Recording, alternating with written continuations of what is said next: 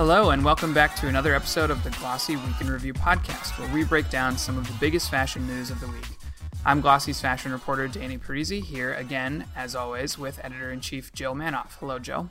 Hello, Danny. Good morning. Good morning. This week, we're talking about the Fendi and Skims collaboration, the second big Fendi collaboration since we started recording the Week in Review podcast. We're going to be talking about Bottega Veneta's show last week in Detroit, and then finally we will talk about Poshmark opening up its resale site to brands.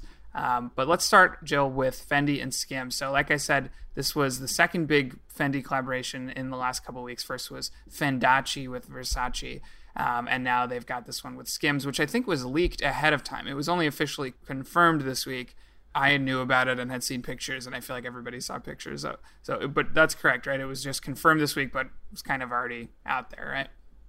Exactly. Confirmed with some official imagery on Kim Kardashian's Instagram, among others. They had a press release. I'm on Skims press press releases. I also signed up to be first in the know when that November 9th uh, product drops. Uh, I'm just curious, but yeah, it's a lot to dig in here uh, into here because I mean the price points are high. My initial thought was this is going to appeal to the Skims customer more so than the Fendi customer.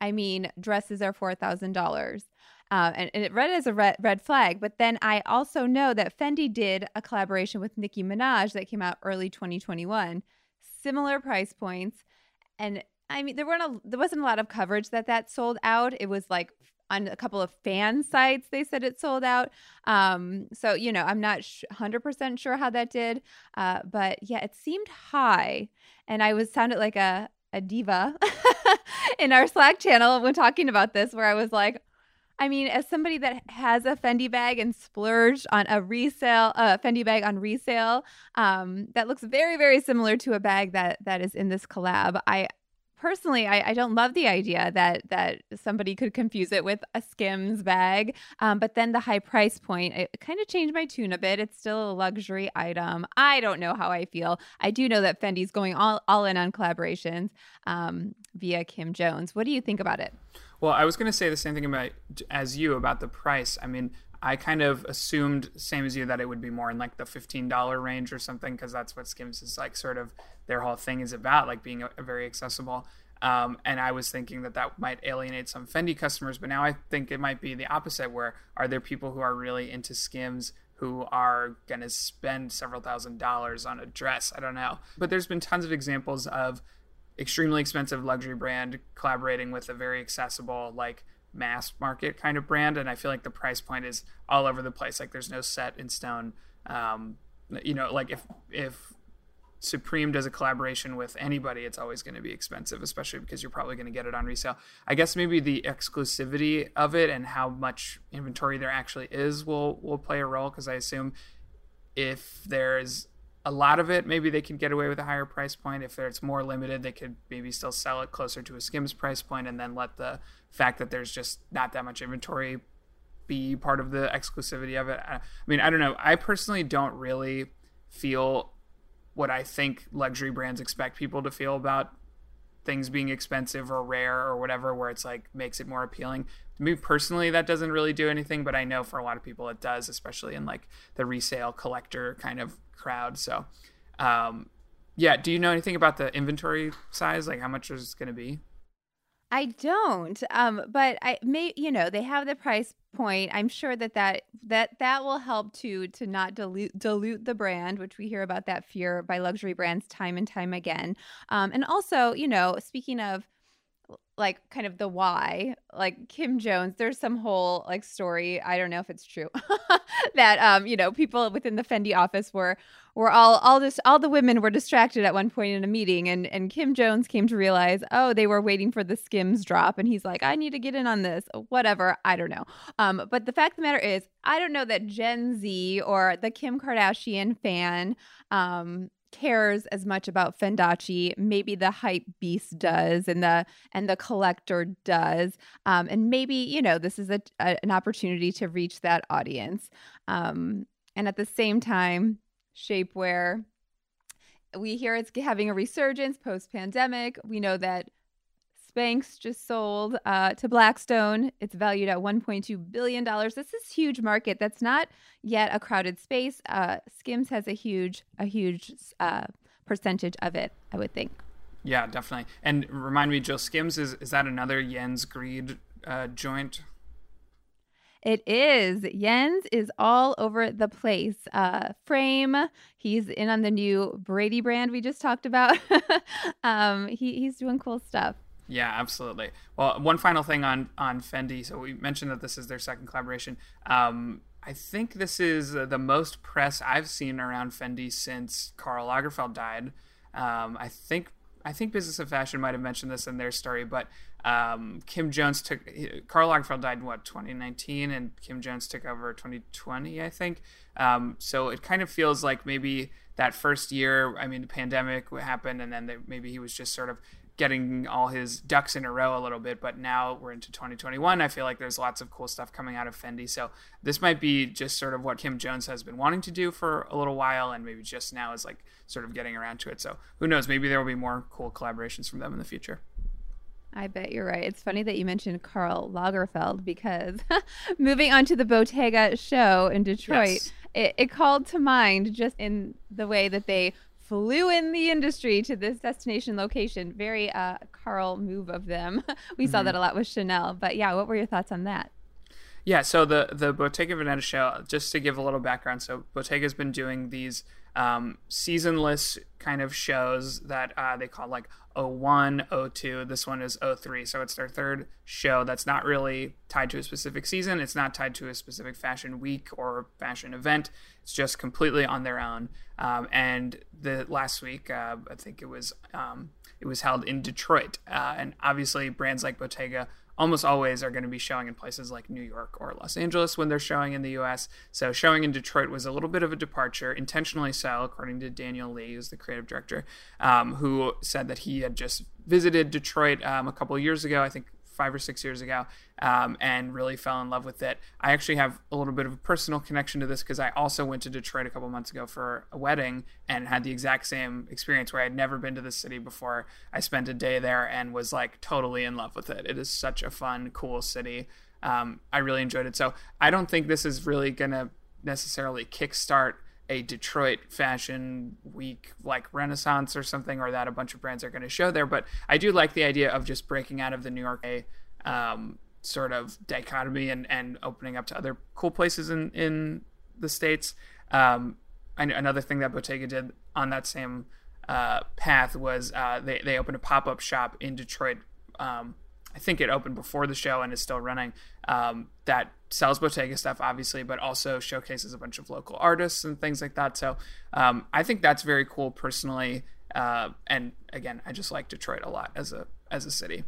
Um, what, what do you what yeah. do you think about the sort of seasonless, like breaking away from Fashion Week, both in timing but also now in location, and just sort of blowing it up and you know showing whenever wherever you want. Yeah, it definitely you, you get more focused attention. We saw that this week, that's for sure. And I know that um, you know, a smaller designer, Hanifa, is um who's up and coming, um, is doing a show next week in in Washington, DC. Um, this is happening time and time again. I know that Bottega did this uh, not only in like you said, it's the third or the anyway off calendar in a different location. Um, they moved from Milan to London to Berlin, now Detroit yeah, it, it definitely makes a splash. I at first I was like, yeah, he said he's obsessed, and I'm like, okay, get over yourself. So just go there. Like you're you're you're feeling Detroit. Let's do something there. But like you said, um, the pop up's interesting, and it does um, do something for the city. Uh, I like the kind of ode to America, and there are Marilyn Monroe references. There's a more sportswear, sporty styles than ever. Some odes to workwear, um, and also some some I guess odes to the Mo- Motor City within the within the collection. Um, some kind of rubber elements mm-hmm. and metal threads. Um, it, it does make sense, and and it's cool that all the crowd went. Like little Lil Kim was there, Hillary Taymour yeah. um, from from Collina Strada. That's cool. Yeah, well, I was gonna say, I mean, it's I think it's great, but I, I don't think that any brand could do this. You know, like you said, focused attention. um, which is great if you're Bottega Veneta or, or like Fendi or someone like that, um, where just whatever you do is news. But I mean, I don't think like any small up and coming brand can just like do a show in Detroit and get the same amount of press. So definitely is a little bit of like throwing the weight around and like using Bottega's like already high profile to to shed some light on the city, which I think is very cool. Also wanted to throw out that Detroit is not like a total. It's not a city that's totally unfamiliar with the fashion world. Obviously, um, StockX is based there, and when I went for this wedding, I got to go. I didn't go inside, but I I walked by their um, office, and they have this humongous KAWS statue in front. You know, the like Mickey Mouse looking thing. How Um, cool! so there, there's some cool stuff going on in Detroit, and I'm I'm hoping that this will inspire some other brands. Maybe they'll do shows in Chicago or in I don't know Cleveland or something or St. Louis. Yes, of course. Sorry, Joe, I've totally forgot about St. Louis. Hello. that would be killer. Yeah. But yeah, like you said, not everyone can charter a plane, a jet, and get people there, uh, their friends. Uh, but I, yeah, he definitely has some pull, uh, Daniel Lee, considering he's really put the ba- the brand back on the map. The accessory, the must-have accessories of the last couple of years. So yeah, that's it makes that's another part of it. I'm sure whoever's like the higher ups at Bottega will probably let Daniel Lee do whatever they want or whatever he wants at this point because he's been so good for them and uh, he's a great designer. I mean, I've always really liked his stuff. So, okay, let's move on to our last story, which is we're going to talk a little bit about Poshmark. Um, this is playing into exactly what I have been writing about at Glossy for several years now. But if you sell on Poshmark, uh, which anyone can do, they've got like 80 million users or something. If you sell on Poshmark, you can make your own little mini store, kind of. Um, it's like a closet, um, and they have done things like celebrity closets. I think one of the Williams sisters was one of the first to have like a Poshmark closet, and but now they're doing brand closets as the new thing. So um, this week they announced that they're a similar tool to like what a user can use to make your own little closet, but it's you know with like enterprise scale, so it works for like a brand.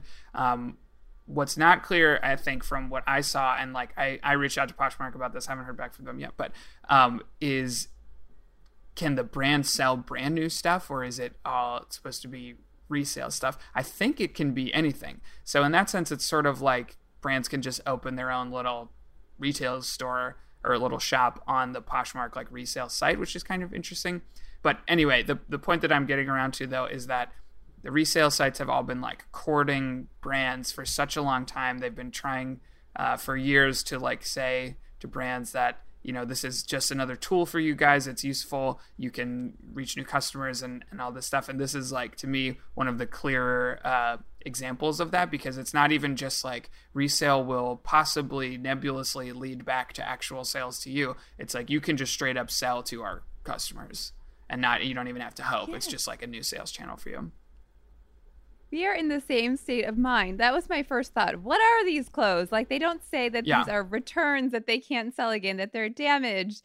Um, there are some actually like there, there's a good thread on Reddit about this because there was it did go live in beta with a couple of brands late last year, and the the community, the Poshmark sellers got on there and they were kind of going off a little bit. They're like, well, first of all, they were saying, of course, Poshmark has gone public. They have pressure on them to drive revenue. Um, they're going to do it in any way possible. Let the brands come in, set up shop. Uh, but what does this mean for the seller? People that sell free people, and then free people comes in, sells their stuff for more affordably. Uh, like anyway, this could really hurt hurt the business of the sellers. And also, they were calling out some of the workarounds. Um, the brands can set up shop. Poshmark doesn't take returns. They don't have to deal with the returns. Mm. Um, so they were like, this could be a big draw for brands. Um, and of course, like you kind of alluded to, brands are feeling the heat of resale. Resale's having a big moment.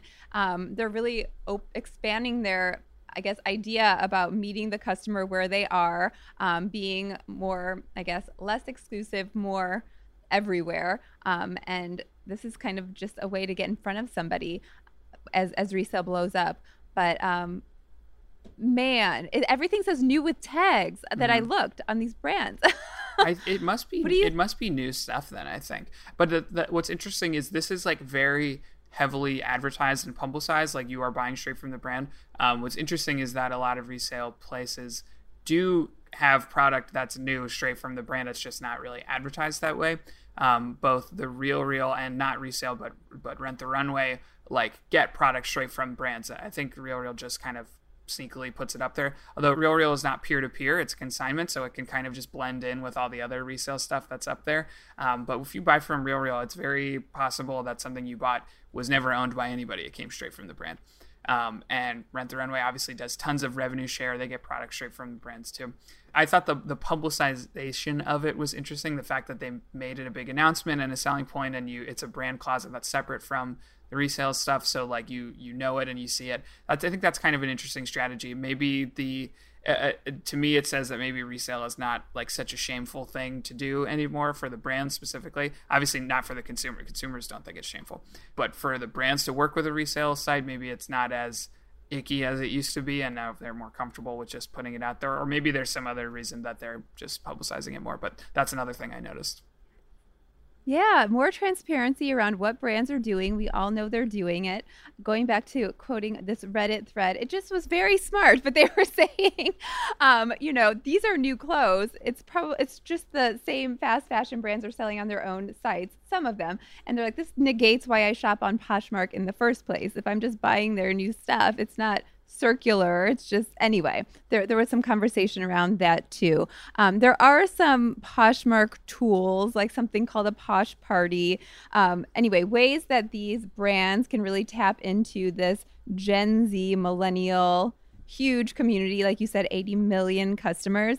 Um, so that makes sense. Mm-hmm. But I, I, wonder if there were any, um, I guess, barriers to entry for this. Like they're launching it and they're make, putting a lot of press around it. But if somebody, if a seller can do this, could a brand have done this before? And uh, really, I mean, what's new? Yeah, well, I think what's new is like from what I've heard, the the enterprise scale kind of tools on the back end, like it's it's optimized for like more volume. Um, I'm not 100% sure exactly what that means, um, but that's what it said. It's it's like you know if you're if you're a seller, an individual seller, you might only be selling even if you're like a power seller, like a dozen or a hundred things um, a month or something. But I guess this is for more like a much larger scale. Free People does have thousands of items, um, and you know that includes they, they leave those sold items on there as well. Um, and I saw that that Lucky brand, I think it was, was doing a um, like an upcoming drop. They're like tomorrow at eight a.m. There's there'll be a drop. What do they call it? Drop drop shop, something like that. I don't, I don't know what it was called. Um, but that's kind of an, an, interesting way to stir buzz. I also saw a makeup brand, mm-hmm. which people don't think of that for resale. Everything was new with tag and packaged. Um, I think that that's a new opportunity for makeup brands. I don't see this a lot in resale. Yeah. What, what do you see? Yeah, that's a good point. Uh, when you said that uh, it's if you're buying stuff new from the brand, it's not really circular in any way. I always find it so interesting with the resale brand like companies they always talk about sustainability and they're like oh yeah like buying something secondhand secondhand is more sustainable. This is like all about like circular economy and stuff like that which i think is true. Like i do think it's a good thing to buy stuff secondhand rather than new but i just i, I always have felt like it's kind of like they didn't even realize it was sustainable and then they when they did they were like oh yeah this was always meant to be like a sustainable thing. And i don't think that people really go to secondhand stuff primarily for because it's better for the environment. They go because it's cheaper. So selling stuff new, I, and I don't want to like, I don't want to call Poshmark out because I don't know actually off the top of my head if they ever say like sustainability is a part of their appeal. Like I don't know if they say that specifically, True. but buying stuff new does kind of defeat that purpose of uh, of resale, which is like you're not really extending anything's life. You're just buying something new from the company. It's like the same as just buying from a normal store. Um, so again, I don't know if Poshmark has ever made that a selling point, like sustainability or whatever, but if so, I feel like this kind of goes against that.